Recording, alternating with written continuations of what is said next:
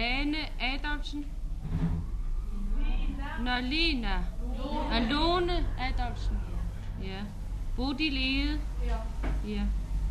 Inge Hansen. Ja. Norma Husiersen. Nå. Anne-Marie Hø. Ja. It is Agas, Agas little sister.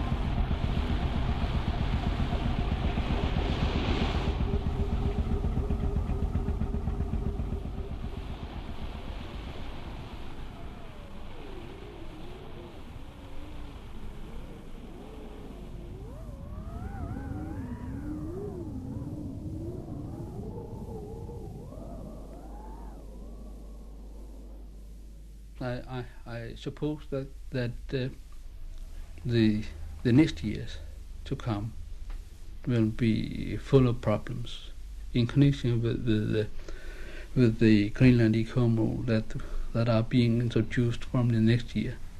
Uh, there would be really great problems in connection with adaptation. But I think it's it was necessary to make the Greenlandic people to co-responsible for the, their future and, and for, for their own fate.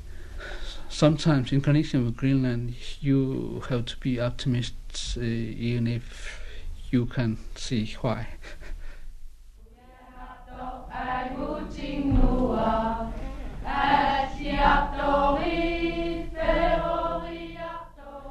A traveller many years ago described Greenland as a gigantic desert of ice fringed with green, sitting astride the roof of the world. And as far as it goes, it is indeed a fairly apt description of the country. The Eskimos themselves, many centuries ago, called their country Kalaallit Nunaat, which means the land of the people. It's a name Greenlanders today are intensely proud of because it tells the world almost as much about the people themselves as it does about their country. There are only 50,000 of them living in a country larger than all of Western Europe put together, and their awesomely beautiful and challenging land is their world. It's a world which has, however, been rocketed literally from the Ice Age to the Jet Age in a single generation, and the pressures on its people are truly enormous. The latter day traveller, the tourist, going to Greenland today can see a country of extraordinary and elemental beauty. All he sees usually, however, is the tip of the iceberg. Beneath the surface is a country, a culture, a civilization which may not survive another generation.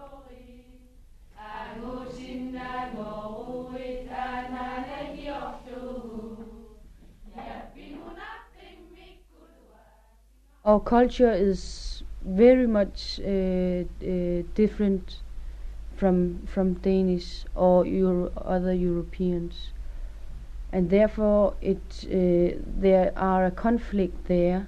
Your culture your way of thinking is your way of thinking and your culture is not uh, boxes, yellow boxes made of wood, and it is not uh, working. It is not uh, that way that you go to your job at eight o'clock and you are and you have to go home at uh, six o'clock, or uh, in that way. Uh, our culture is uh, is you know we are hunting people, fishing, and we it is it is not the our culture is not so civil civilized uh, as the European.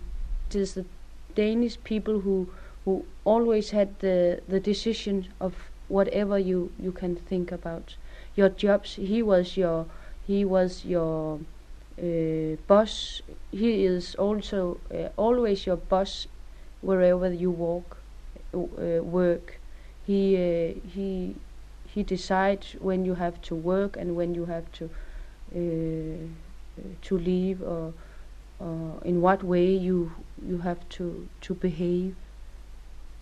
And that is not uh, uh, good for a uh, for a for a man if you think another way and uh, a Danish man came to you and said you have to do this like this and then the Greenlander says oh yes he wanted so I I have to do it then if you if you have been to a party a Greenlandic party uh, some have birthday and and uh, it it took the whole night.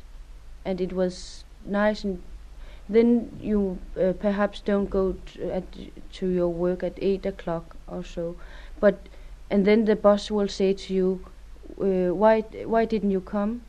Then then the Greenlander can't explain his uh, his uh, reason why he, he didn't come, and therefore uh, perhaps the Danish uh, will say you are not good and you have to leave and I don't want you here in, in my job. And the Greenlanders can't understand why why am I uh, now I, I am unemployed. Looking backwards, you must say, well, we probably did something wrong because to be able to industri- industrialize uh, the manufacturing of fish, etc., you had to to concentrate production in certain towns, and population the population had to move if they wanted this kind of employment. But it, at every stage, you tried to do as I mean the best things you could to to solve the problems and meet the wishes of the Greenlandic population. But I think also there, from from both sides, it's agreed that that that uh, this policy has created problems, and in that sense, you can say it's. I mean, mistakes have, have been made, but you still try to do your best at every single point. Maybe uh, you can't even know how home rule is going to function. But today we think this is, the, and the Greenlanders think, this is a good solution for Greenland. But nobody can know whether in five years some people would come and tell us this wasn't a very good idea. Just like everybody is, uh, just like many people are saying now, we did mistakes in the past, even though we, at that the point of time when the decision was made, we tried to do our best. Many Greenlanders have said to us that they feel that they are, in their own country, they are second class citizens. Do you think that they have been or still are being discriminated against, are being made feel this way? Well, discriminated, you haven't got any, I mean, uh, discrimination that anybody has decided upon, so to speak. There is this need for, for import of a rather large amount of, of skilled uh, manpower, personnel, and which means that in important positions, you have many Danes in, in most of the important positions, and you have had a ministry for Greenland which has been responsible for everything. And this, of course, even though, I mean, we spend these, Denmark spend these, this money, etc., in Greenland, and even though you consult the provincial council, inevitably you will have a feeling of Danish dominance as a consequence of this system. This is going to be changed with Home Rule because the orders will, at any rate, come from Greenlandic politicians.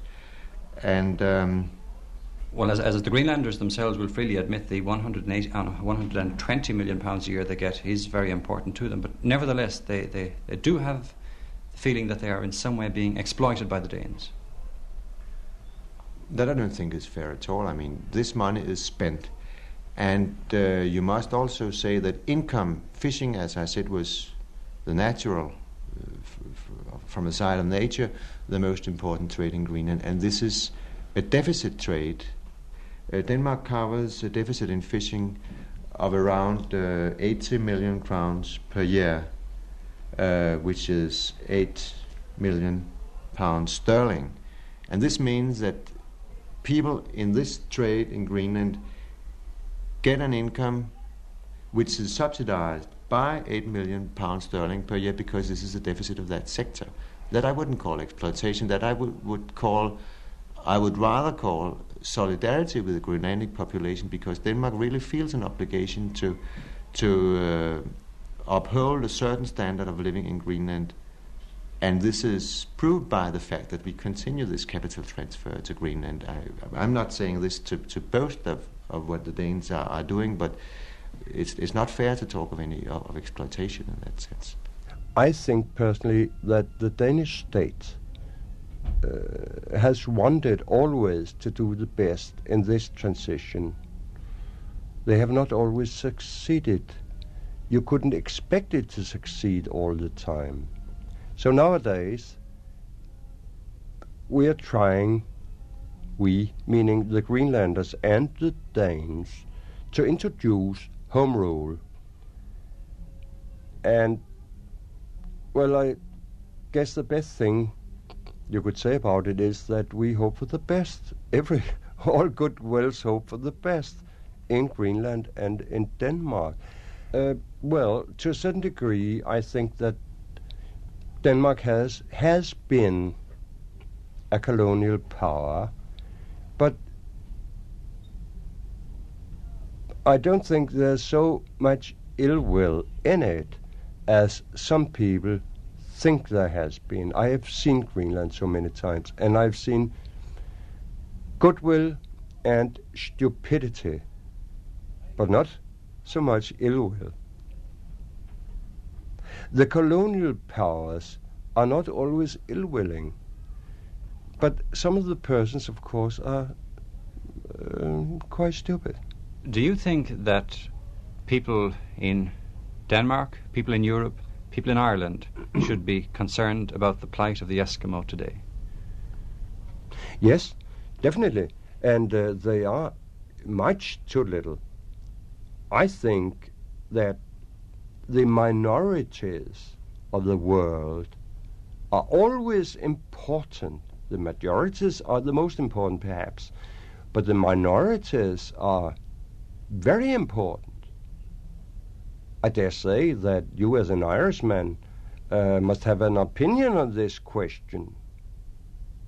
The minorities of the North are the Eskimos and the Indians. At, uh, in these years, they're getting together not to conquer the world, but to have a decent living as they want to. What's wrong with that? I can see nothing wrong. They want to, where it is possible, to go hunting, to catch fish.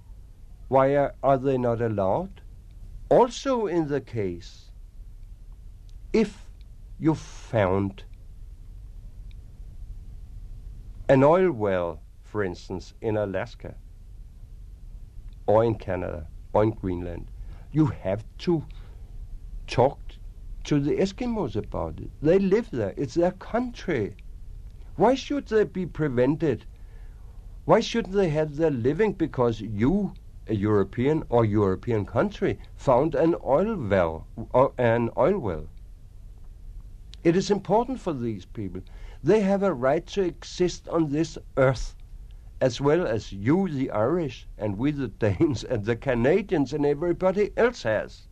That must be understood. Oil is not all important. People are. Pavanero isu ami angu te rapori mi gaisa na kinu su te raptumi. Pavanero isu ami angu te rapori mi gaisa It is a song about about a man living up north who uh, is drinking. He drinks his living, and he drinks always. And he, uh, even if he, he has no money, he borrowed the money from other people, and then so he, he can buy the bottle and drink it. Then um, he drinks. He drank too much, and then at last he he died of because of that. And then it is that's the end of the song.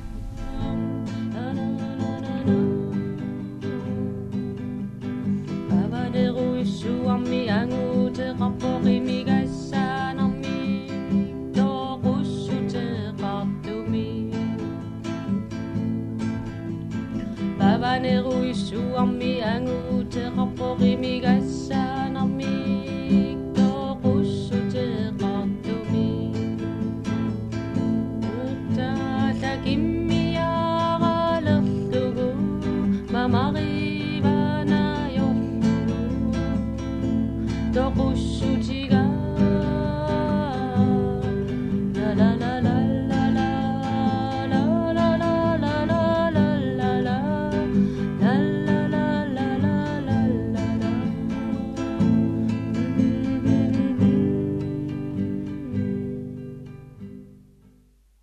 Jeg tror ikke, altså det er en gammel skrøn, den her.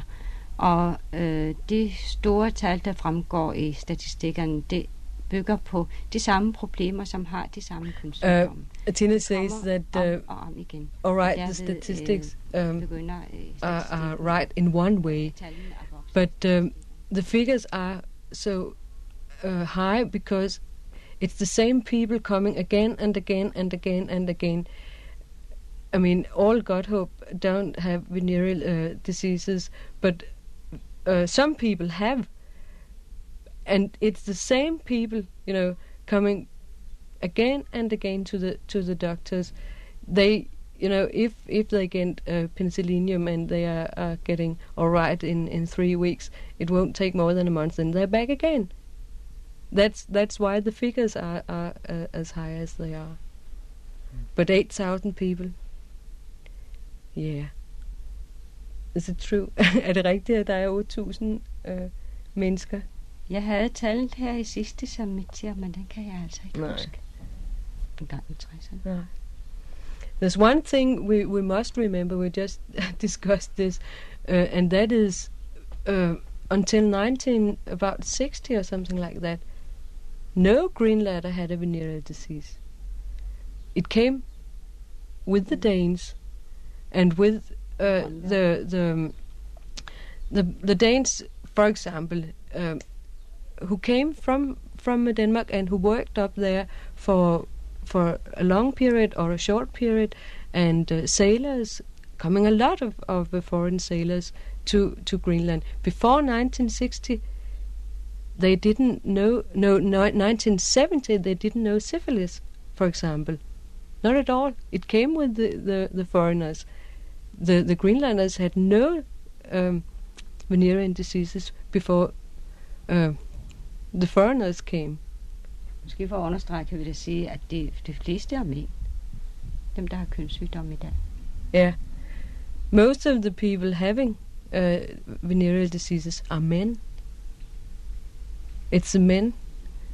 So um, that tells måske, maybe a little little about it. I mean, it's not the okay. er måske nu lidt om, noget om den grønlandske pige, som skulle være så sluppeløs. Yeah.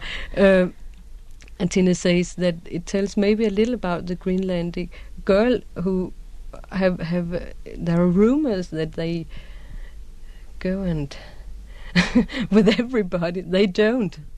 They don't. There were, for instance, uh, in in a town, we use the term town in Greenland for, settlements of uh, three thousand people. They were committed su- suicides, twelve a year. About. It is very very high number for for communities of this size. I think it is necessary to to examine the, the, the causes of the suicides suicides in, in, in, in Greenland. There are in fact too many of them. Una sanawara uannu toqusutu misinginnattaana.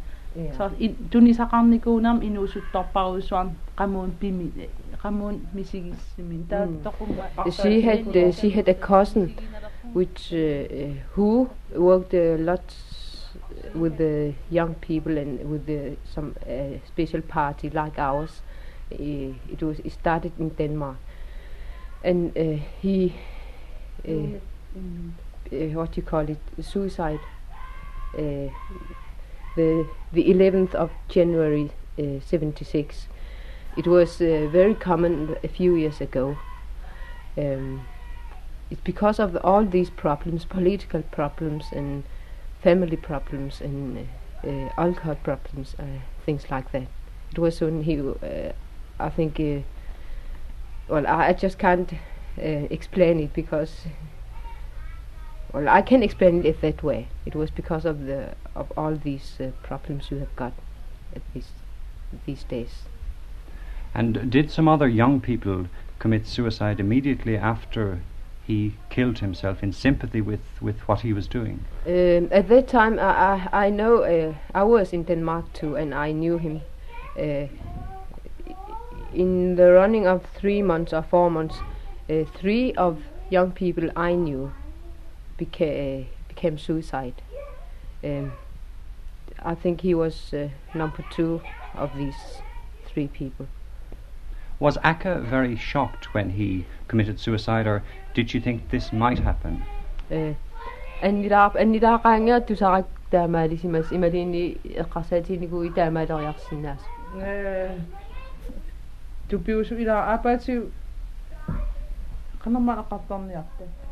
of course she was uh, shocked when when she heard it.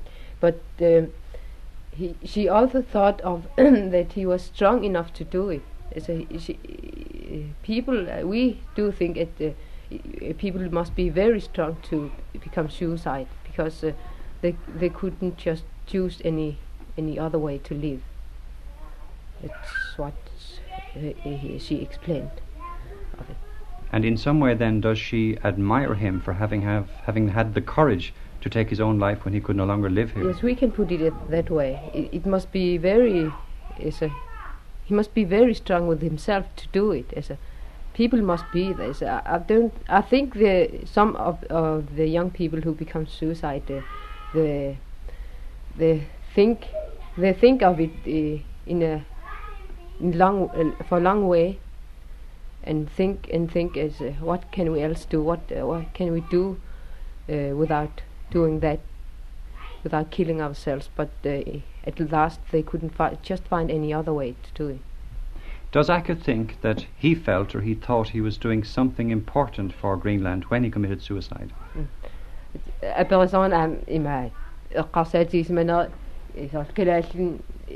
аам има эққарсаатигисмана исаркалааллин арлаати илуақатаасиннаасиманерстаамаалаарма апатиу соор такитиккусуккаа таамат миси такитиккусуккаа соор кадаалиу Of course, he uh, he lived a very strong life. He he was uh, he, he was uh, uh, we we don't call it uh, impulsive, but uh, in a way uh, he lived very strongly, and and uh, when he did that, uh, um, it must be because uh, of that he wanted to, show the the world that he he could do things just like he he he, uh, he likes them.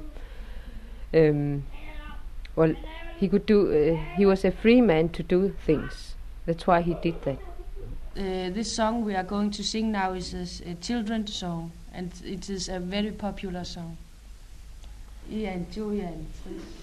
Antua tupia sera isava inora Ine kunatto puyehatto agucing nua Asiatto Um, What about all of the children here in the class? What uh, careers that they're likely to study for? What kind of work are they Mm. eventually So- going to end up doing?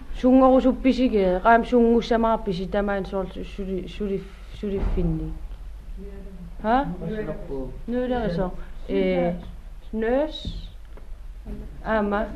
Trafikassistent uh, working in the airport with the helicopters and journalists. Journalists. Ай ри саттоқартеқассангинна.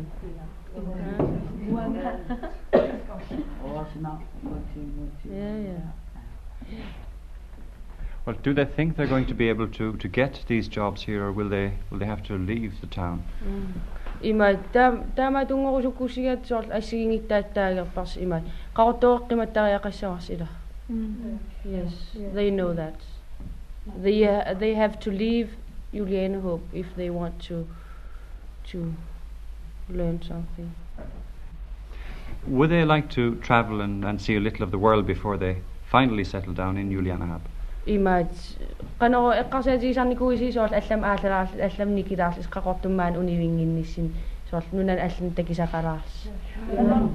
yes.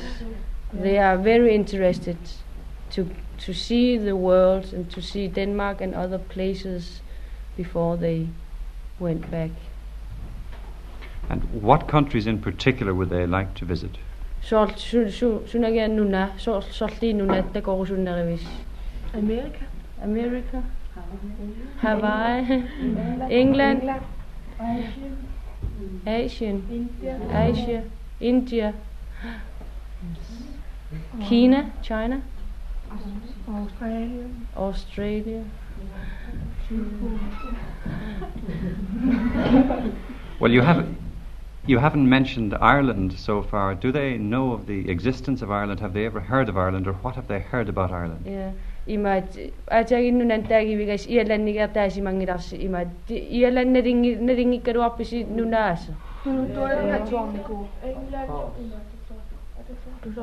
Yeah, they thought it. wa- Uh, they called it England. Then they also think uh, about uh, Ireland too, when they said England. But they they have read something about Ireland before in their book. What kind of things have they heard about Ireland? Sunaga suungertusarsimavisi suorl ialannim tungas. Krig, uh, war, the um, the war. What do you call it? Yeah. The war between uh, Dag imat Christumul imat Catholic, yeah, Catholics and Pro- Protestants, and the war and the uh, rebellion or what I don't know what you call them. Yeah. Yeah. And they know it from uh, from the TV and mm. the radio too. I I can remember then the I was about uh, five six years. Then my father said to me that uh, I should try to to learn the Danish language because he he thought that uh, when uh, I have learned the Danish language, then uh, I I would be I would have better possibilities to get uh, an uh, more well-paid job in Greenland. I think that I was about um, 18 before I, I, I could uh, have a, a real discussion with uh, a, a Dane. And now uh, I have learned it, but uh, uh, sometimes I I, I can't uh, uh, get some Danish words, uh, and um, I have read somewhere that uh, the m- one of the most difficult uh, languages in the world is Dane. So in a way, I'm very proud that uh, I have done it. Growing up in the village of Holsteinsborg with your father running the local blacksmith shop there. Did you have a happy childhood? What are your memories of your childhood? Well, um, uh, I think that uh, it was a, a very normal uh, childhood I had, I had in, in, in Holsteinsborg. Um, I was uh, playing with my my friends, and in the winters we uh, we what do you call it? Stood in in skis at skis. You learned how to ski? Yes, A- and uh, I have I had uh, some uh, dogs, and uh, we made uh, several uh, journeys with uh, my dogs and sled. And I I learned to to hunt and fish. I had uh, I had an old uncle who learned me to to to fish and uh, and hunt. And I was uh, when I was uh, five years, I I was decided to to get a fisher and uh, and hunter. But uh, at the same time, my father uh, told me that I should learn the Danish language. but uh, I was decided to to get a, a um, hunter and fisher. But uh, my uncle uh, drowned when I was uh, six years old, and uh, I was uh, very unhappy. And uh, from this time, I, I, I wouldn't. I, I, I, I, didn't want wanted to, to, to, to become hunter and uh, fisher. What age were you when you learned to handle a, a pack of huskies and a sledge? I was um, three, four years. Uh, when uh, I got my first dog, and um, it was this dog was my own, and I had to uh, to. I have uh, the uh, responsibility of this dog when I was three years old. In most other countries in the world, children would be playing with toys at that age, but you were learning how to, to handle, how to train a dog at three years of age. Um, of course, I have uh, I have toys, and uh, it was uh, a, a a very beautiful mix of, of Eskimo ties and, and European ties. I have uh, cars and and all, uh, and I uh, also have had uh, an um, harpoon and uh, I had uh, bow and arrows also. Jens, you were learning how to handle a pack of dogs and a sledge at three. You then went on to learn how to fish and to hunt. What did you fish for? What did you hunt for?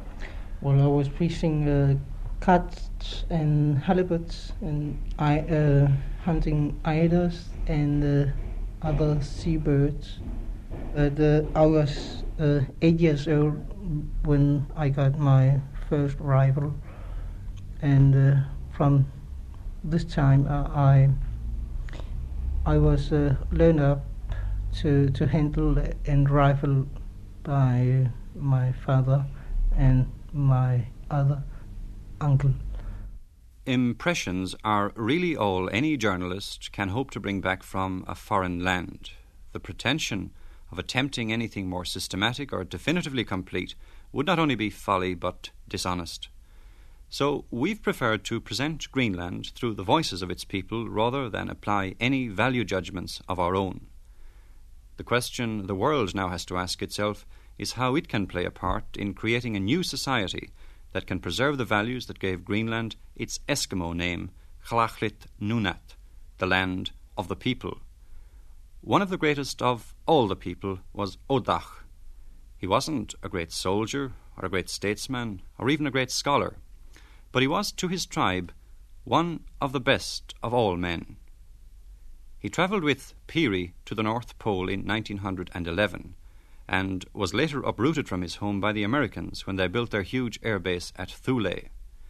He's dead now, but to the Inuit people of the world, his philosophy and his vision of life still has a breathtaking clarity. He's warmly and sensitively remembered by an old friend of his, a Dane who spent many years in Greenland, Bent Jensen. Otak was for many years a chief of his tribe. He was the greatest huntsman, and in his younger days, they told me uh, that he was a shaman, which was very respected in those days, sort of a priest of the tribe. You couldn't become a priest or, or shaman if you weren't beforehand an important man, particularly a great huntsman, as Utak was. Also, he had uh, the spirits, I think they call it.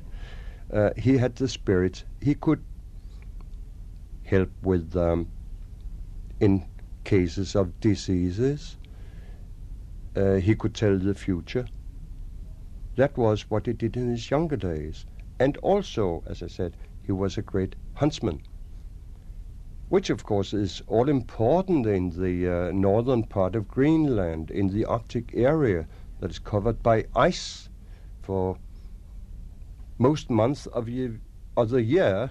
The whole tribe depended on the huntsmen. The wives, the older ones, the children, everybody, all of them depended on the hunting, the hunting of ice bear, of seal, walrus, and so on.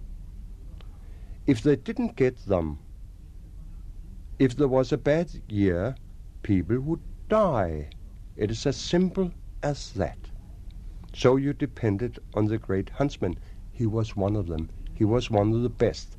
That I knew beforehand. And when I saw him, this small, broad shouldered, dark man, he was as dark almost as a mulatto or a Negro even, because of the eternal sun. The sun all the time during six months of the year, and the rest of the year, as we know, it is darkness all the time unimpressive, of course, in clothing because it was summer when I was there. In wintertime, you're dressed up there in ice bear skins, which is, of course, certainly more impressive.